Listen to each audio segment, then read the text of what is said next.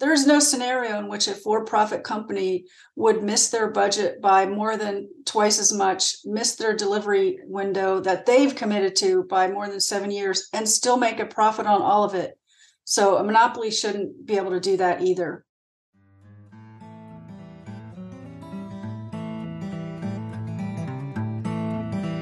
At the heart of the entire structure of the U.S. electricity market is an assumption that electric utilities that have a monopoly over delivery of power can be held accountable to the public interest by public officials who have been elected or appointed to a state public service or public utility commission. But where are the gaps between the ideal and the practice? Patty Durand, candidate for District 2 of the Georgia Public Service Commission, joined me in January 2023 to explore everything from election hijinks to grossly overpriced nuclear power plants. I'm John Farrell, Director of the Energy Democracy Initiative at the Institute for Local Self Reliance, and this is Local Energy Rules, a bi weekly podcast sharing powerful stories about local renewable energy. Patty, welcome to Local Energy Rules. Thank you. Thank you for having me. I'm excited to have this conversation. So, I wanted to start off by just asking you you're a candidate in Georgia. They elect these regulators that oversee the utility companies. You're a candidate running for the Georgia Public Service Commission. Could you just start by talking about what it is that motivated you to run? Why do you want to serve on the Public Service Commission? Sure, absolutely. Initially, I was not interested in running for any office. I had no lifetime career goal of serving as an elected official. But I worked in energy for a long time. I ran a national nonprofit called the Smart Energy Consumer Collaborative. And that nonprofit did research on consumers and grid modernization. And before that, I worked at Georgia Tech for a while on smart grid projects. And before that, I ran the state chapter of the Sierra Club in Georgia. So I had originally changed my career from working in IT, information technology, to working on climate change issues, which is why I left IT to the Sierra Club.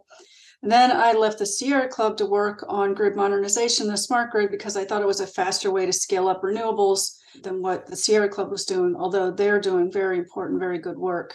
But I thought if businesses led the change, that would accelerate what I saw as a lack of interest from businesses in renewables. Of course, this was a while ago. We can't say that now.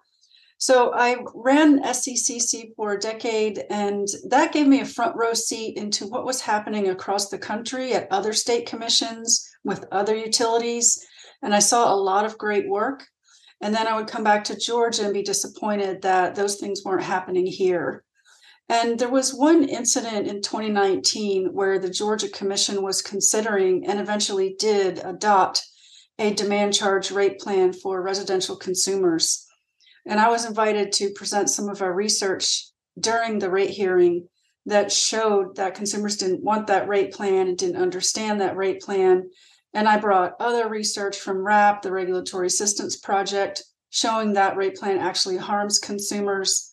But that rate plan passed, and I was surprised and disappointed and I went to see my opponent to ask him. At that time, he wasn't my opponent, he was just one of the most approachable commissioners to ask him why he voted for it and why the commission allowed this to pass, because it clearly harms low income customers.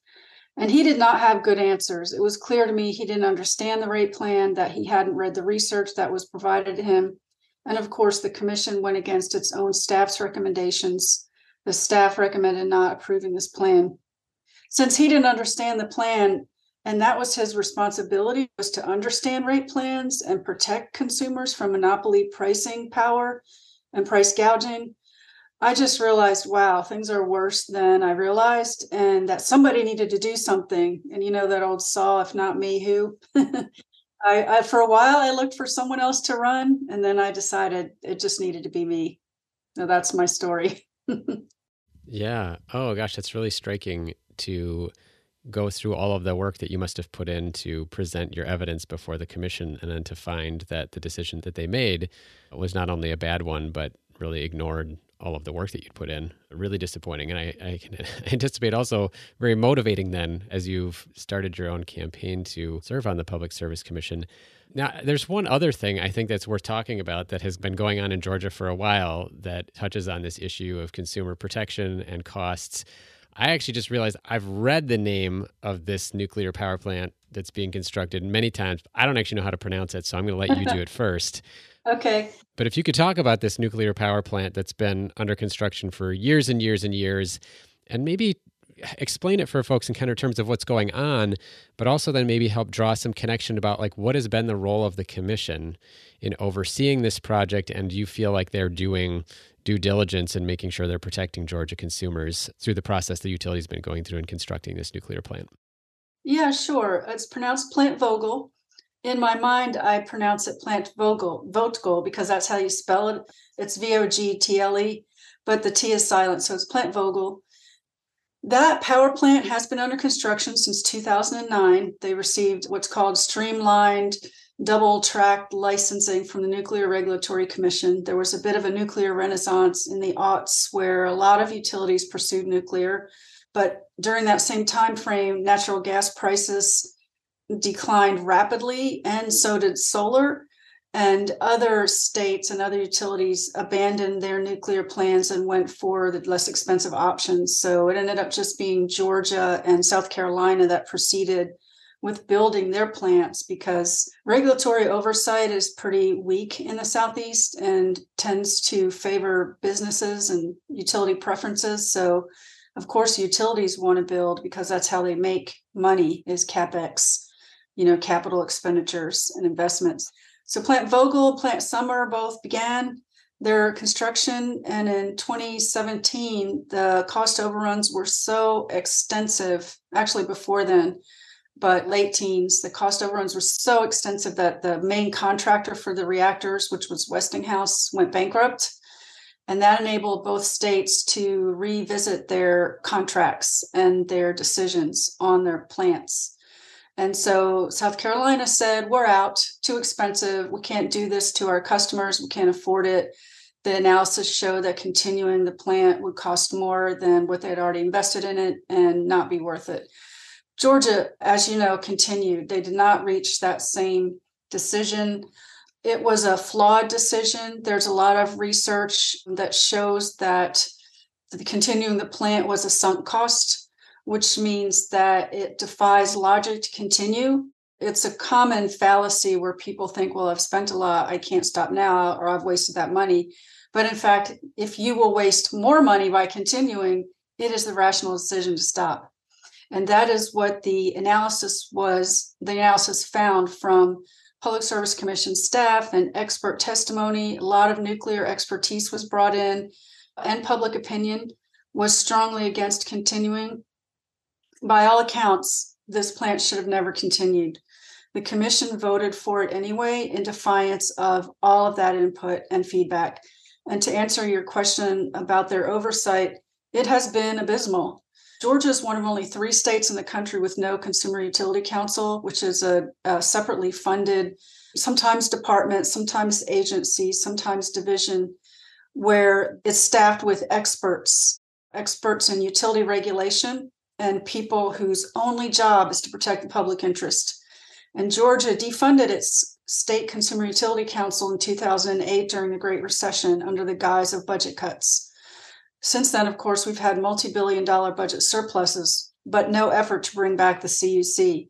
And I find it hard to believe that in 2008, that office was defunded. And then in 2009, here comes Plant Vogtle very next year, with no cost caps and no consumer protections in place. Like, who gets to build something with no cost caps? But that's what happened here in Georgia. And again, in 2017, the commission put no cost caps in place and no consumer protections. So consumers are on the hook for all of the money, and literally the sky's the limit. And the sky has been reached, if you will, because it's now at $34 billion under construction since 2009. It was supposed to be delivered in 2016 for $14 billion. Here it is 2023 and we're at 34 billion or 20 billion dollars over budget, more than twice of what they said it would cost.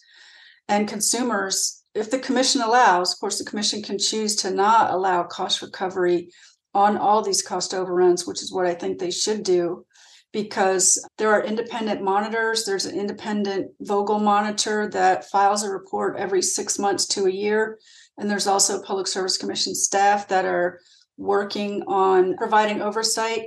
And there is extensive reporting from both entities that this project has been mismanaged, that the management on site skip steps, try to double up testing, don't do the paperwork they're required to do, don't follow IEEE engineering standards, and on and on. There's no scenario in which a for profit company would miss their budget by more than twice as much, miss their delivery window that they've committed to by more than seven years, and still make a profit on all of it. So a monopoly shouldn't be able to do that either. And that's what I think the commission is where they have failed the people of Georgia. That's one of many ways where they failed the people of Georgia in this plant. And let me just end by saying $34 billion is not the total cost, that's just direct costs. There are a lot of indirect costs that are not included in that. And I've been encouraging the media here in Georgia to do better at reporting those indirect costs because, for example, the commission gives Georgia Power unusually high profit margins, a very high return on equity. The average return on equity for utilities is 9.5%. In 2019, the commission gave Georgia Power 10.5%, and they can earn up to 12% from this thing called an earnings band.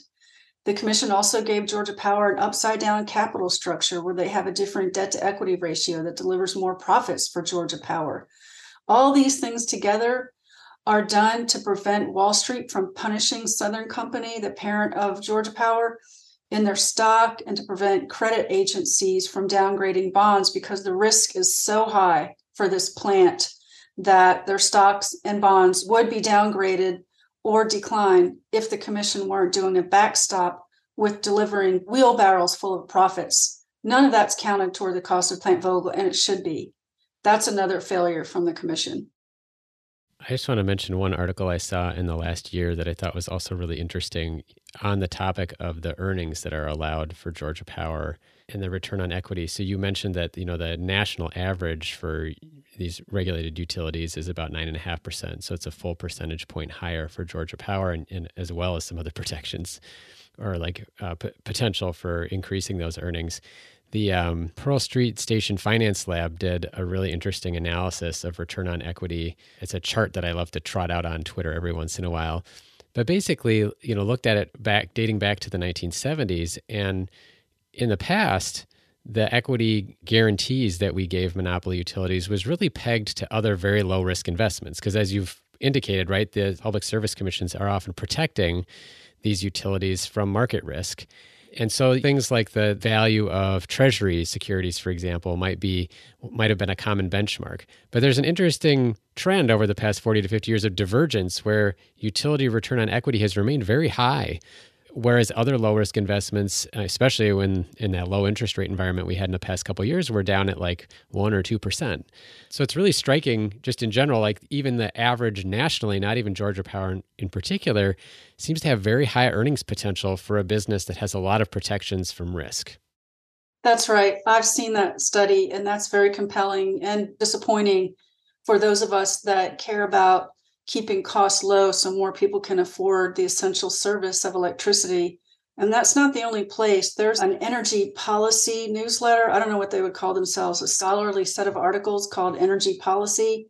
And they did a report called Utility Return on Equity, a Puzzle. And then the whole study was on why is return on equity for utilities unhinged from market risk? And I think I posted a cover shot of that headline and I said, is it really a puzzle? I think we know why. I think we know why. It's because so many commissions are in regulatory capture and defer to the preferences and pressures of the regulated that they shouldn't be, but they are. They clearly are. So that's unfortunate for people struggling to pay bills that utilities are doing so well financially to their detriment.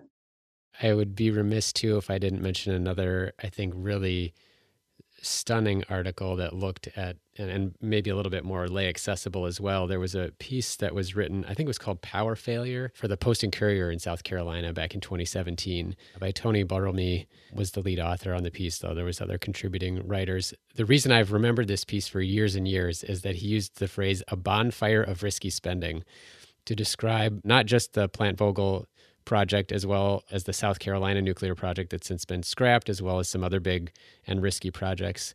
another thing I wanted to ask you about actually that's re- that he talks about in this piece when you talk about the sort of protections that the utility is getting is he talks about predating some of these mega projects, many of which have gone south.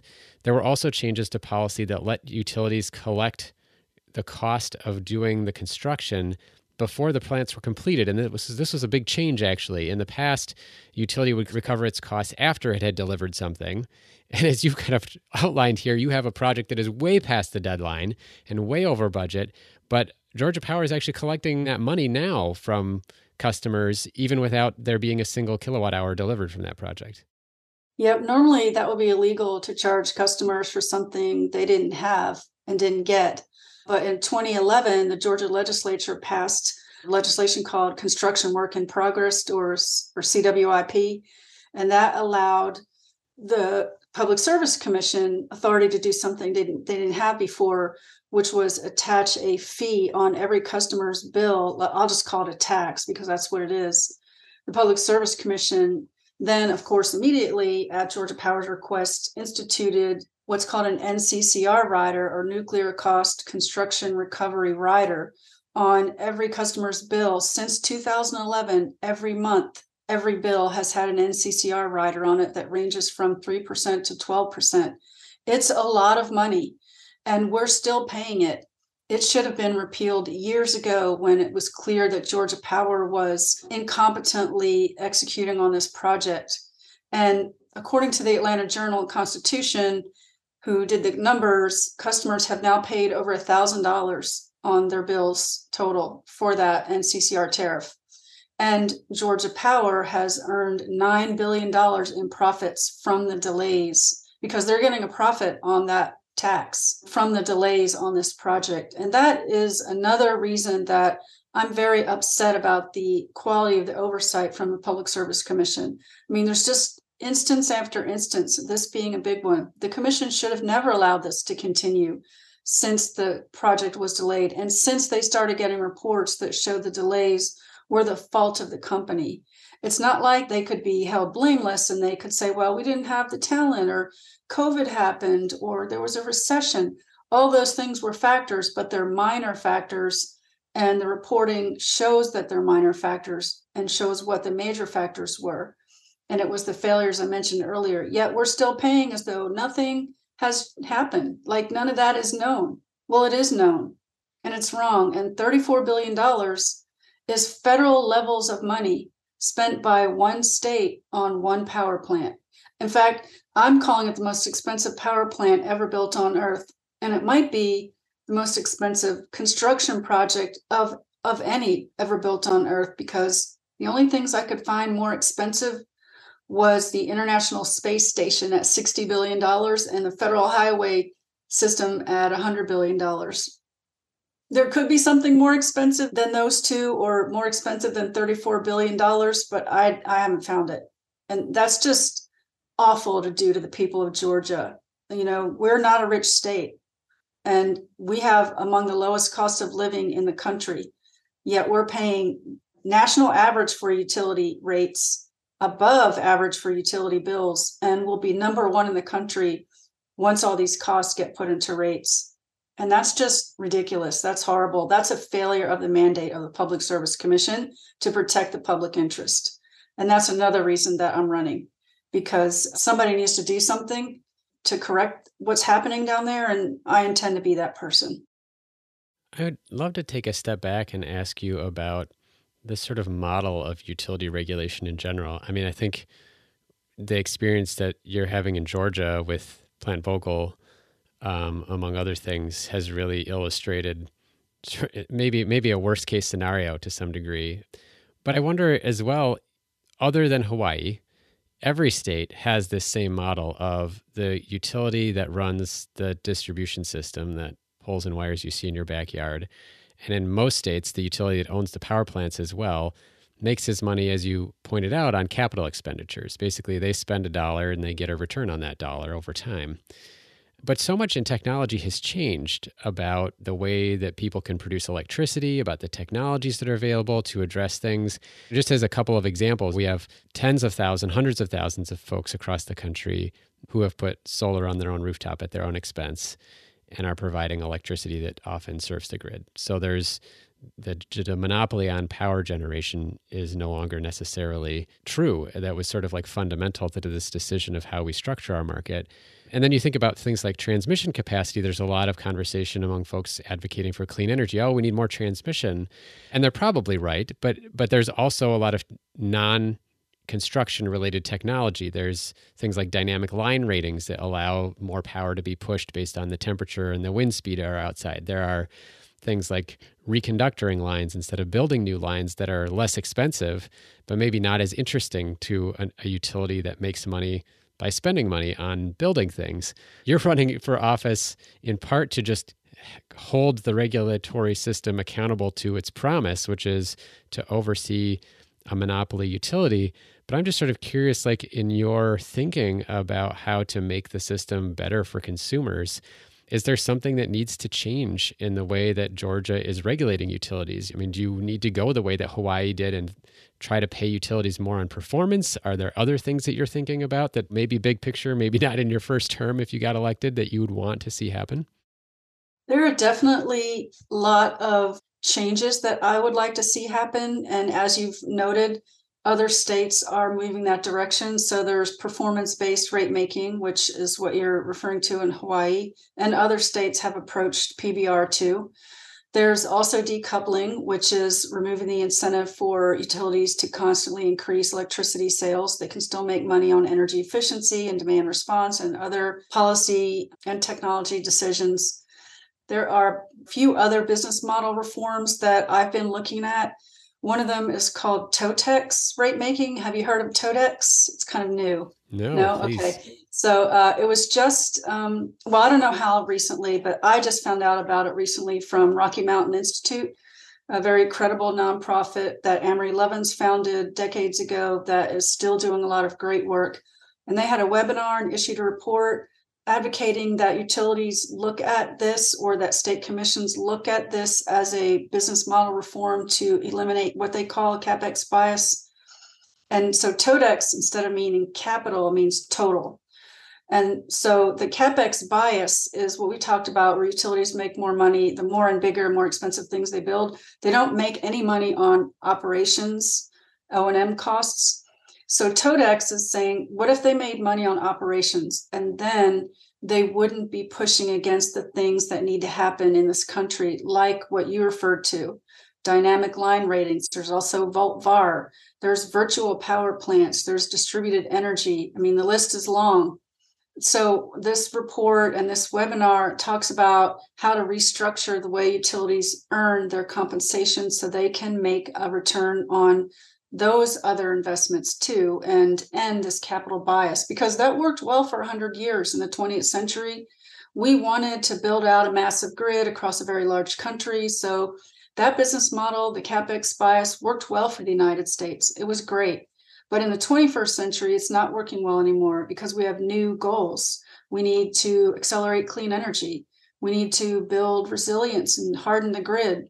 We need to engage customers and we need to keep costs low.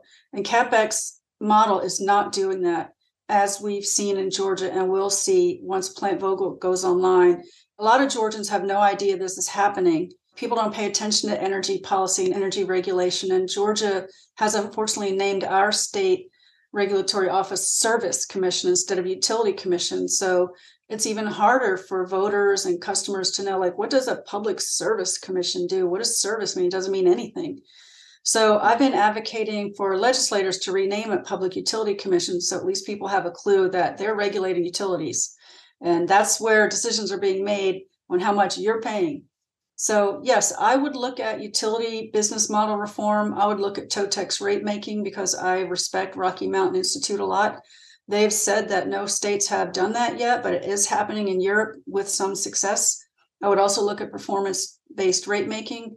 I would like to see a consumer bill of rights, a utility consumer bill of rights that shows the rights that consumers have.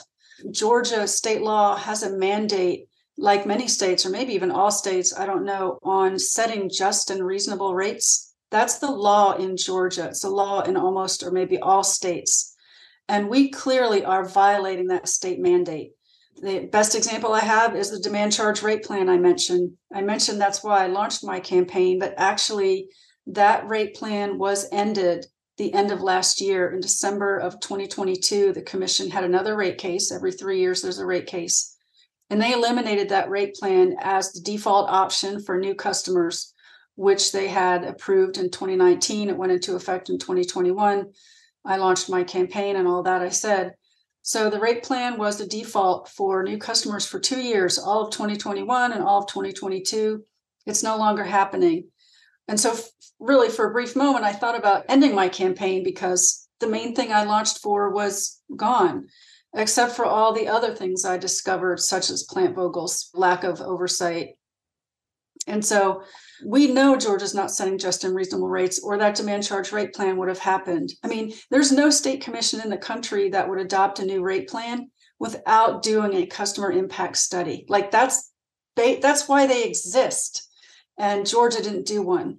So I would look at an, one of those models. One of the things I advocate is that a state, an independent state commission be convened to look at why Plant Vogtle happened, how it can be prevented in the future from ever happening again. And utility business model reform would be part of that commission. If I couldn't get the state to create such a commission, then I would create it out of the Public Service Commission if I were elected. We would look at everything on the table like that. We're going to take a short break. When we come back, we talk about the entitlement to the monopoly franchise, the proper role of legislators and regulators, whether utilities should be allowed to lobby, and how rooftop solar should fit into the mix. You're listening to a Local Energy Rules podcast with Patty Durand, candidate for the Georgia Public Service Commission. Hey, thanks for listening to Local Energy Rules. If you've made it this far, you're obviously a fan, and we could use your help for just two minutes. As you've probably noticed, we don't have any corporate sponsors or ads for any of our podcasts. The reason is that our mission at ILSR is to reinvigorate democracy by decentralizing economic power. Instead, we rely on you, our listeners. Your donations not only underwrite this podcast, but also help us produce all of the research and resources that we make available on our website and all of the technical assistance we provide to grassroots organizations. Every year, ILSR's small staff helps hundreds of communities challenge monopoly power directly and rebuild their local economies. So please take a minute and go to ilsr.org and click on the donate button. And if making a donation isn't something you can do, please consider helping us in other ways. You can help other folks find this podcast by telling them about it or by giving it a review on iTunes, Stitcher, or wherever you get your podcasts. The more ratings from listeners like you, the more folks can find this podcast and ILSR's other podcasts, Community Broadband Bits and Building Local Power. Thanks again for listening. Now, back to the program. One of the things I thought was really interesting that I heard about in California, speaking of utility failures, you have Pacific Gas and Electric that has famously now gone bankrupt twice the second time for the wildfire related damages that were the utility's responsibility to due to underspending on maintenance and getting at that totex versus capex thing, right? You, you don't make money doing maintenance. You do make money buying things, and so they underspent on things like maintenance that would have helped avoid the wildfires. Somebody mentioned to me there were conversations in California by a number of different places, San Francisco. There were some other public agencies that were considering trying to take over parts of PG&E's service territory, basically replace them as the utility through a process called municipalization. We actually just did a six-part podcast series about that whole like public power takeover option and and the challenges and the potential benefits and costs. But another thing that has been floated that I thought is really interesting, and I'm curious if you've ever heard of it or if there's any way to include it in the conversation, is about the monopoly franchise that utilities have, that monopoly service territory that they get, is not permanent. It's not a guarantee. It, it, I mean, it's been treated as something permanent in almost every case. But one of the things I think is really interesting is that the law would give a public service commission the right to say, well, Georgia Power, we're not going to close you down for your failure, but we're going to give the exclusive service territory that you have to another utility that maybe would do a better job. And it could be a public utility, a publicly owned one. It could be another private company like Duke Energy or someone else that already serves the Southeast. Is there any conversation at all about this idea that maybe a utility that performs so badly just shouldn't have an entitlement to the franchise anymore? Not that I've seen or heard of. And I would be afraid to pursue anything like that because of Enron's experience and because of Georgia's own experience with natural gas deregulation. Georgia natural gas was deregulated. And because the legislature allowed the natural gas industry to have such heavy influence, they created a market that actually raises costs. And Georgians pay 50% above the national average for natural gas.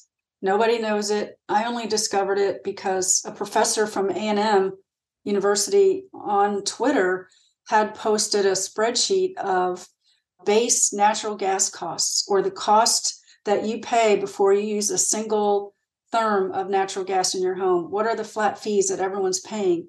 And he posted that, and I noticed he didn't have Georgia Power on there. So I asked him, could I add Georgia Power? He sent me the spreadsheet. I did the research, and we're paying twice as much as the highest utility on his spreadsheet. And I sent him, and we looked at together the document that creates the pricing structure.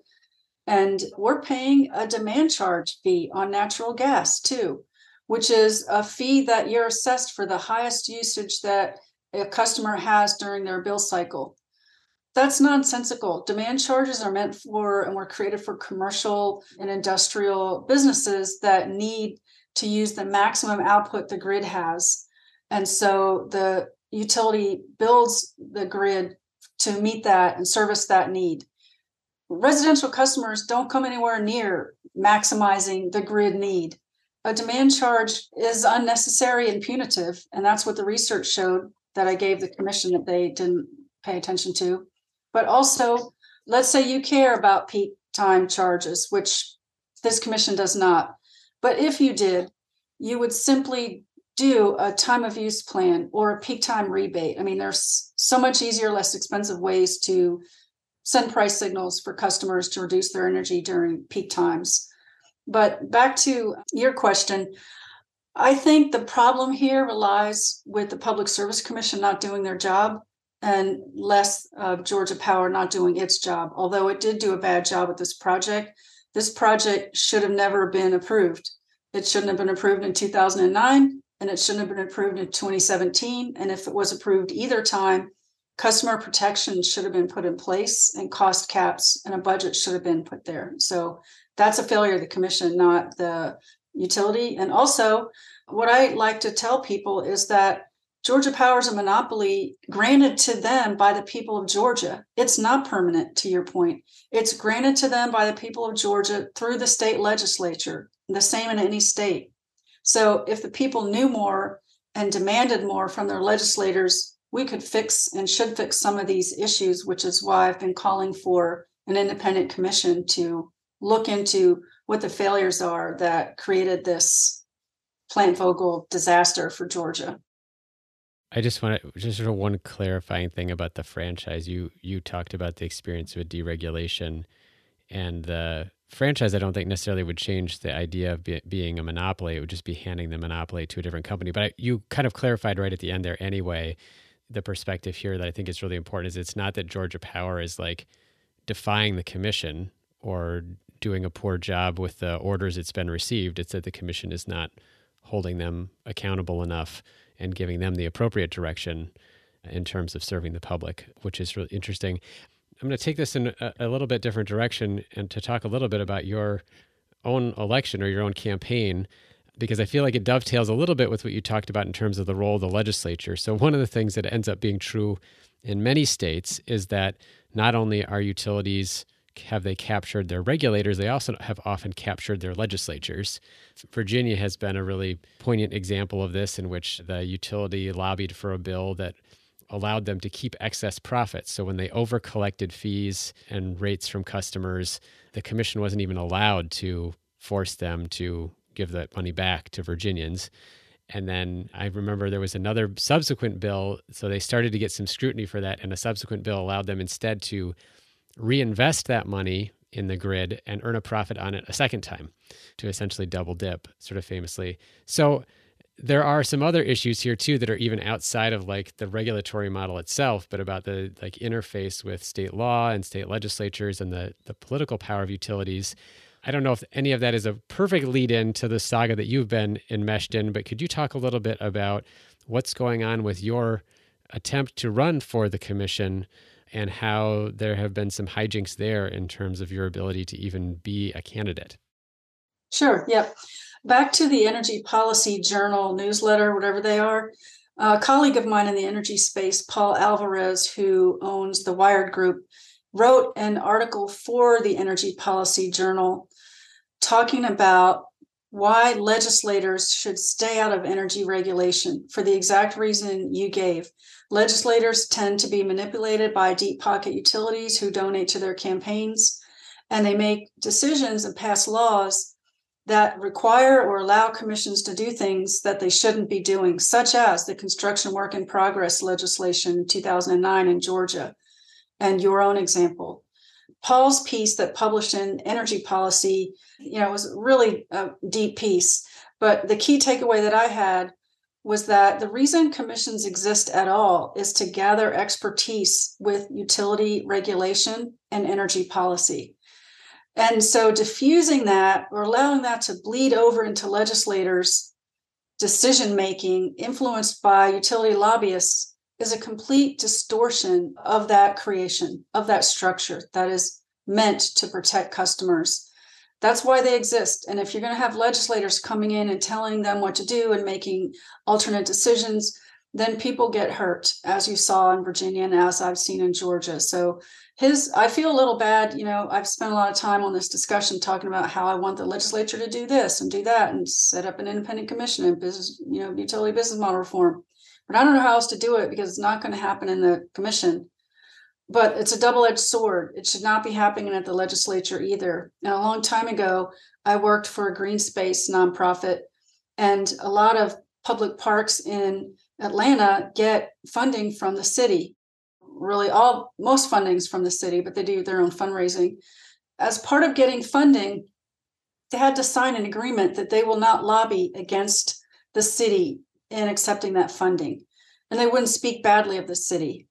And we were talking about how frustrated we were once about not getting something from the city. And somebody said, Well, let's write letters to the editor and let's show up the next hearing. And people were like, Whoa, wait a minute. We signed something that said we weren't, you know, we're not going to do that.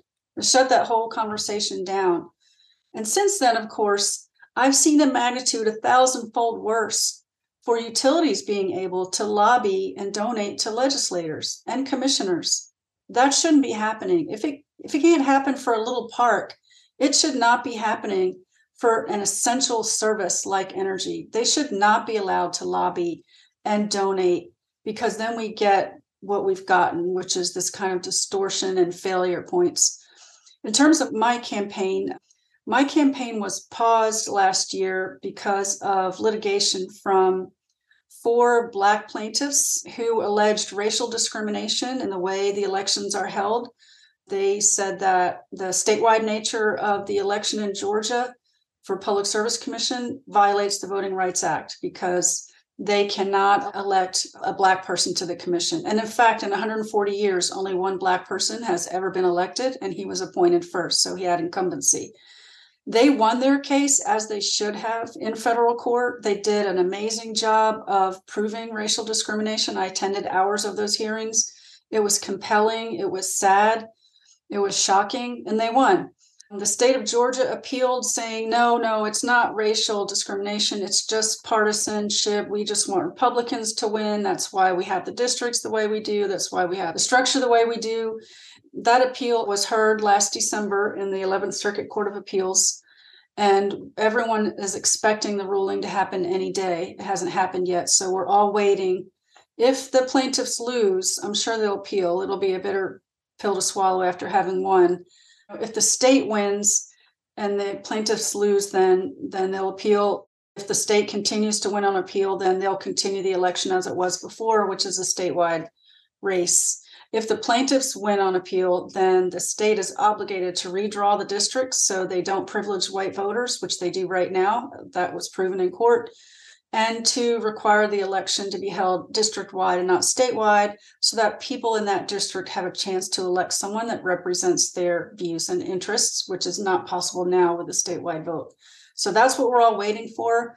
Of course, I don't know which way the court will rule, but in either case, it's likely to be a special election this fall. I'm guessing September. That's what the state law says for special elections in odd numbered years, which this is. So it'd be probably December 19th, I think, is the date once the ruling is in, the state Secretary of State's office has to set that date. And so I don't know. I mean, that's a lot of unknowns, but that's what I know. I'm uh, super curious here because I don't follow commission elections in a lot of places. I've heard about them in Arizona, where utilities have been famous for spending a lot of money to influence the election of their regulators. Are, is it typical to have districts for commissioners, or are they typically elected on a statewide basis in other states? Are you familiar? There are 10 states that elect commissioners, and they all have districts. But I believe only Georgia allows the vote to be statewide and not district wide because it's pretty weird to require commissioners and candidates to live in a district, to represent a district, but then everyone can vote. So, what's the point of a district if the people that district can't elect their representative? It doesn't make any sense. Well, it does make sense if you know what the goal is which is to keep Black people and minorities from holding office, because then whites can always outvote Blacks because there's way more of us. And that has been very effective. And same with women. Very few women, maybe one woman ever has been elected. Same with Jewish people, same with any minority, same with LGBT. None of them have ever been elected. It's been very effective. And I hope plaintiffs win because this lack of diversity is very harmful. Georgia has a beautiful amount of different racial demographics and diversity, and those people should all be able to elect someone and should be represented on the commission, not just one type of person. That's fascinating. I don't think I fully understood until you just explained it a second time. So there are districts where in where in which the commissioner candidate has to live in order to represent that district. But the people who are electing them are not just necessarily people just in that district. You, you, said the vote is statewide. So I can live anywhere in the state and be voting for a commissioner that ostensibly serves a city of Atlanta or Savannah or, or what have you. Exactly. Crazy. It is crazy. And actually, on that point, that was why I was temporarily disqualified from running because the census allowed the legislature to redraw the legislative districts. And the state took advantage of that to redraw the Public Service Commission districts. There's no requirement that happens, but they claim it was required because of the census. And so they redrew the district and made sure that my county was not part of District 2, where I had to live to be eligible for this race. So they took it out and they said, Oh, look, you're not qualified. So sorry. I moved to another county in District 2, but they still said, Well, you don't have the year, you don't have a year's uh, residency, so you're out. So I appealed, sued, whatever, went to court and won. During discovery, I was able to get my lawyer actually was able to get text messages between my opponent and the commission chair sharing my address, making sure that my address was removed from the district, and I was able to get those texts published in the Atlanta Journal. I put them all over social media. We submitted them to court, and the judge agreed with me that I had been unfairly targeted. It's, it's against the law. It's, it's obviously legal to redraw a district, but it's against the law to target an opponent and disqualify him or her from that district. And so the judge ruled in my favor, and I remain eligible for District 2. I won the primary. That happened right before the primary. In fact, the night before the primary that the Secretary of State, Brad Raffensperger, contacted all of Georgia's polling areas and said, put up signs so that voters know not to vote for Durand. She's not eligible. And they did. And we rushed to court the next morning with an emergency appeal, asking for an injunction and having and asking for the Secretary of State's office to have those voting areas take those signs down and to allow me to be eligible for the primary until the full case could be heard and the judge granted that too. So i won the primary and then won that that case. So yeah it's been a while i've seen more lawyers in the last 10, 12 months than i have my entire life. Oh my gosh that's incredible. Fascinating as someone from outside of georgia to hear the name raffensperger again. That's not even all. My opponent blocked me on Twitter because he didn't like some of the things I was saying about him, some of the criticisms.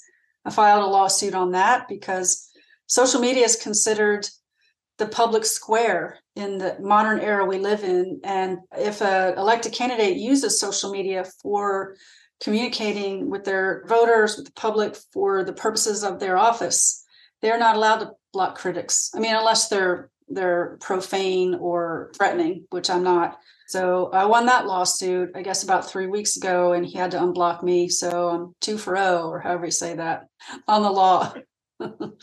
My goodness. I just wanted to ask you about one last thing in terms of your candidacy and your interests. Rooftop and community solar has been sometimes a very contentious issue that comes before commissions, most famously recently in California, where they are on their sort of third iteration of net metering policies. I'm just curious, kind of how you, you know, we talked, you talked, you touched on this a little bit when you were thinking about sort of other ways to reward utilities in their business model, things like virtual power plants, microgrids, other approaches of in, in which rooftop and community solar might play a role. How are you thinking about those either as sources of clean energy or as part of utility accountability or other ways utilities can earn revenue? How are you thinking about those kinds of technologies, sort of the polar opposite, if you will, of Plant Vogtle at the very large scale? Yeah, so this is one of the saddest, most frustrating parts of energy policy to me is rooftop solar is the beginning of, of a new world order where customers can be engaged in energy back to our conversation about the monopoly isn't like a permanent thing. It's also true that utilities don't get to decide for all of us how energy is produced and consumed. They don't get to make that decision. They're a player, they're not the decider. And people get to also produce energy now that we can. We get to use battery storage from our EVs if we want to. We get to produce energy off our roofs if we want to, or buy a subscription to community solar or have a microgrid and, on and on. But utilities are blocking that. And especially in the Southeast where I live, Georgia Power has blocked rooftop solar.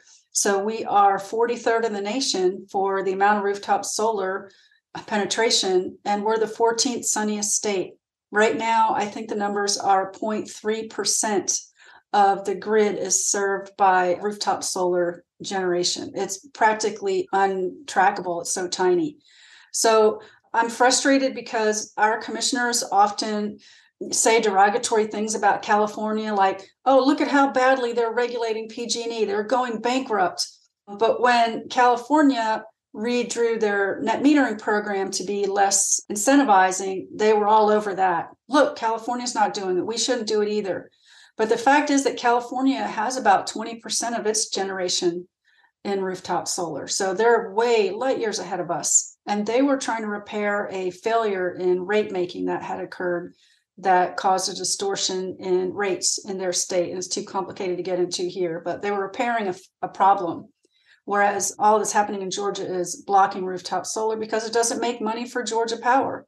Net metering helps customers make money. I mean, they don't really make money, it just reduces the payoff sooner instead of like 25 years, it drops to like 15 years with a good net metering program, or maybe even 10 years if it's a great net metering program. And the reason I said it's sad and frustrating is because studies show that if utilities or commissions would examine and analyze exactly where on the grid rooftop solar could relieve congestion, where could we have more solar so we wouldn't need a substation upgrade? We wouldn't need new transmission or new power plant. Where could we reduce peak energy costs? But those studies don't happen because utilities don't want them to happen because they don't want to add that kind of generation to the grid. We don't know we don't know how much money could be saved from rooftop solar and then could incentivize customers in those locations if we knew. And that leads into my frustration with small modular reactors and these other claims that we have to have nuclear if we want to address climate change. Really, why don't we look at all the things that are less expensive available now that's being blocked by utilities and state commissions? What about energy efficiency? Georgia has no demand response we don't have rooftop solar, and we're one of many states. Let's get the roadblocks out of the way and go for these cheap things that are not happening before we do yet another iteration of yet another claim that nuclear is going to save the day when it never has met any of the claims and promises that's been made. So, yeah, rooftop solar is frustrating to me. I admire states like New Jersey and California that have incentivized it, and even South Carolina. Once they canceled Plant Summer, that opened up a whole world of renewable opportunities. And they have one of the best net metering programs in the country. They've got five, or I forget, five or 10 times the amount of rooftop solar that Georgia does with half the population those kind of things are great and should be happening everywhere. Patty, I just had to say I can't thank you enough for coming to join me to talk about this sort of really thorny question about how to effectively regulate utilities and the different challenges that you're dealing with, not just in terms of the actual mechanics of how do you regulate a utility to provide good public service, but also the challenges of the legal and political battles that you have to fight in order to get to a place where you can have a commission that would actually take that job very seriously. So thank you so much for the work that you've been doing around accountability. You're welcome. Absolutely. Thank you for having me. Thank you so much for listening to this episode of Local Energy Rules about the challenges of monopoly regulation of electric utilities with Patty Durand, candidate for the Georgia Public Service Commission. There is a lot to look for on the show page for this episode. For a dive into the alternative ways to reward for profit regulated utilities, check out the Local Energy Rules podcast interview with Isaac Moriwake about performance based regulation in Hawaii, as well as the TOTEX, or Total Expenditures research from the Rocky Mountain Institute. You can also hear more about the role of regulators in my recent interview with former Arkansas Public Service Commission Chair Ted Thomas. For more information on how much utilities earn as profits, we've posted links to the Pearl Street Station Finance Lab's analysis of utility return on equity over the past few decades, as well as the report from Energy Policy that Patty referenced, which is called Regulated Equity Returns A Puzzle. For more about the opportunities with rooftop and local solar, check out my interview with the author of Freeing Energy, Bill Nussey, as well as my talk with the University of Minnesota professor Gabriel Chan about the value of solar, and a previous interview with OhmConnect CEO Cisco DeVries about virtual power plants. We've also linked to the Atlanta Journal Constitution article about the text messages between Patty's opponent and the PSC chair in the attempt to influence the redistricting process that impacted Patty's campaign. And finally, you can check out an interview we did about a petition that's asked the Federal Trade Commission to investigate monopoly utility abuses. Local Energy Rules is produced by myself and Maria McCoy with editing provided by audio engineer Drew Berschbach. Tune back into Local Energy Rules every two weeks to hear more powerful stories of communities taking on concentrated power to transform the energy system. Until next time, keep your energy local, and thanks for listening.